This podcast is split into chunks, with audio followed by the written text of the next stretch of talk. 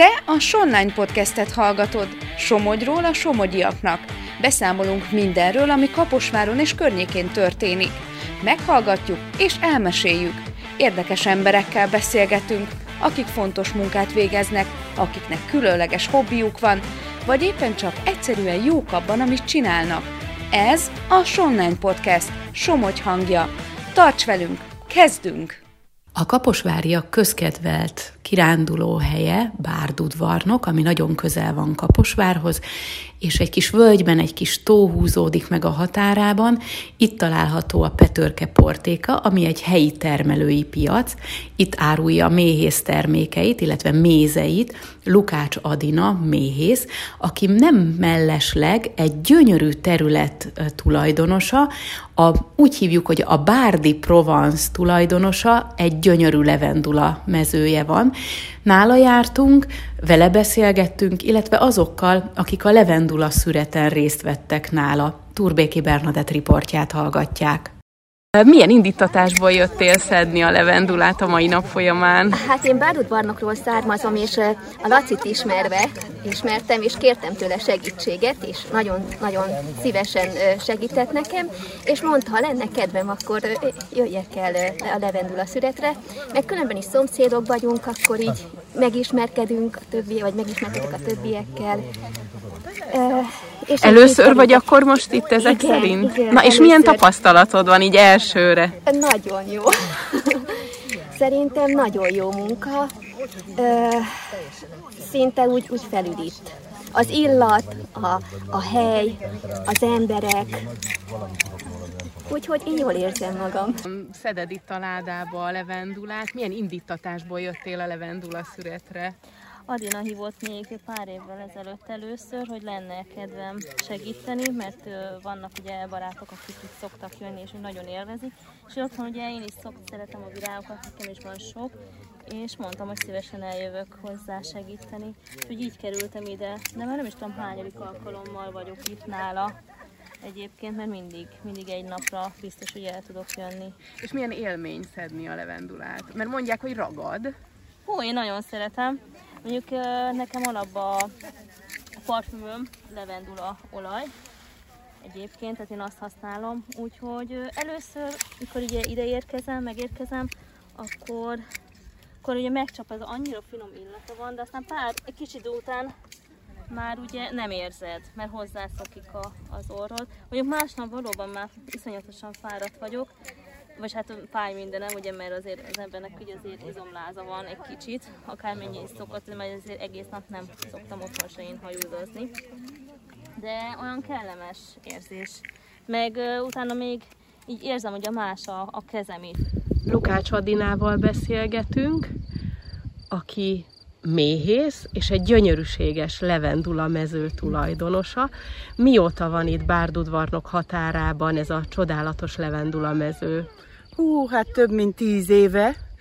Először egy 225 tövet vettünk, francia levendulát, lavandula angustifóliát, és ugye abból szaporodott évről évre, abból lett ez a csodálatos, gyönyörű mező, évről évre szaporítva, úgyhogy most már 6000 tőnél tartunk, Hát van munka, igen, és most a szület előtt vagyunk egy héttel.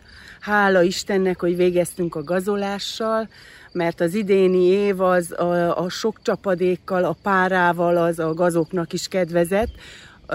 Örülünk neki, mert a levendulának is, hál' Istennek. Úgyhogy most már a finisbe vagyunk, most már annak idején milyen indítatásból került ide az az első pár tő, és szaporodott el, illetve szaporították el itt a területen? Milyen indítatásból? Hát ugye volt ez a csodálatos terület, és a férjemmel gondolkoztunk, hogy mit kellene, mit kellene, hogy valami szép legyen, hogy ö, valami csodálatos legyen, és én a a bakonybéli bencés szerzetesekhez jártam akkoriban önkéntes munkára, és akkor pont egy olyan időszakban voltam, amikor ment át, levendulát szüreteltünk, vittünk szárítani, ment a szörpöt készítettünk a, a konyhás nénivel, és én akkor beleszerettem a levendulába, és hazajöttem ezzel az új inspirációval, és mondtam a férjemnek, hogy hát én nagyon szeretnék levendulát, egy Bárdi Provanszot itt megvalósítani, és akkor még nem történt semmi, eltelt egy vagy két év, a férjem munkája kapcsán a Balaton környékén volt, és akkor ő is ugyanezzel az inspirációval jött haza, hogy jaj, de szép, hát mondom, én is mondtam két éve, és akkor így, így találkozott a két akarat, és akkor vettük meg az első pár töveket Tihanyból, és, és így, így, évről évre, innentől már közös, közös vágyunk volt, hogy, hogy minél szebb legyen, meg minél több, de itt most már megálltunk, mert nem bírjuk, szóval most Nagyon... már ez kézi munka, az egész manufaktúra vagyunk, és nem vegyszerezünk, nem, tehát mindent kézzel csinálunk, a gazolás, a kapálás, a korai kapálás ugye tavasszal, később ugye a gazolás, a szüretnél is csak a virágját szedjük le, ugye ez dupla munka, mert utána a lepárlás után vissza kell jönni a mezőbe, és levágni a szárakat, a növényről, hogy ne gyengítse a bokrot, de ezek sem vesznek kárba, nagyon sokan viszik tőlem kertbe, ágyások közé, ugye távol tartja a kártevőket, és méhészek füstölésre használják a szár, mert ugye a szár is tartalmaz illóolajat. De Mi hogy... az, ami készül a, a levendulából, abból a levendulából, amit itt látunk? Mi a végtermék? A végtermék az illóolaj, százszázalékos tisztaságú illóolaj, amit a Szigetvári gyógynövény lepárlóban pároltatunk, meg levendula hidrolátum, ugye a lepárlás során keretkező pára, gőz az van és hát persze illatpárnákba, rendes párnába, én még matracot is terveztem, de lehet, hogy sok lenne, úgyhogy ezek, ezek egyelőre. Van, aki szappamba viszi tőlem az olajat, hát az én időmben nem fér bele a szappankészítés is, bár először mindent is akartam, most már, most már úgy, úgy megmaradok ennél, mert tudom, hogy mennyi, mennyit lehet. Éppen elég munkát ad ez a, a mező, hogy ilyen szép tiszta legyen. Hogy Aki mondjuk legyen. nem, nem ekkora méretben termeszti a levendulát, mondjuk a ház körül egy-két bokorral, mert szép, mert illatos, mit lehet nekik javasolni, mit készítsenek belőle, amikor már mielőtt még elvirágzik, hogy azért ne vesszen kárba az a virág, mi az, amit otthon mi háziasszonyok el tudunk belőle készíteni? Hát elsősorban szörpöt.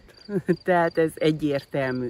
A szörpöt is lehet vegyíteni más ház, házi, háztáji növényel, mentával például, de lehet csinálni lekvárt. Például most az eper szezon van, illetve már lecsengőben, de az eper mellé is lehet szórni levendula virágot, nem sokat, tehát mindig az a fontos, hogy módjával, és akkor egy, egy nagyon finom háttéraromát ad ezeknek. Meg egyébként tejafűnek is, tehát tejátnak is szoktam én szárítani, és forgalmazni is. Tehát ilyenkor az a fontos, hogy tényleg bio legyen, vegyszermentes legyen, és akkor hát ugye most már lassan mindenki kezdi megismerni a levendulának a jótékony meg a gyógyhatásait, és ez szerint alkalmazni. De nagyon passzol, mondom, a mentával is, citronfűvel, tehát ezekkel nyugodtan lehet vegyíteni. Meg ugye én méhészként is ötvözöm a, a méhészetet a levendulával, hát eleve ugye itt legelnek a méhek, és lesz tiszta levendulamézem, de csinálok mellette levendulásat is, ami azt jelenti, hogy levendula virágágyon érlelem az akácmézet. Tehát így is lehet ötvözni ezeket. Te a Sonline Podcastet hallottad. Tarts velünk legközelebb is. További érdekes tartalmakért lapozd fel a Somogyi hírlapot, olvasd a sonline.hu-t, kövess minket a Facebookon és a TikTokon is és helyi tartalmakért hallgasd a hírefe adásait a 97.5 frekvencián.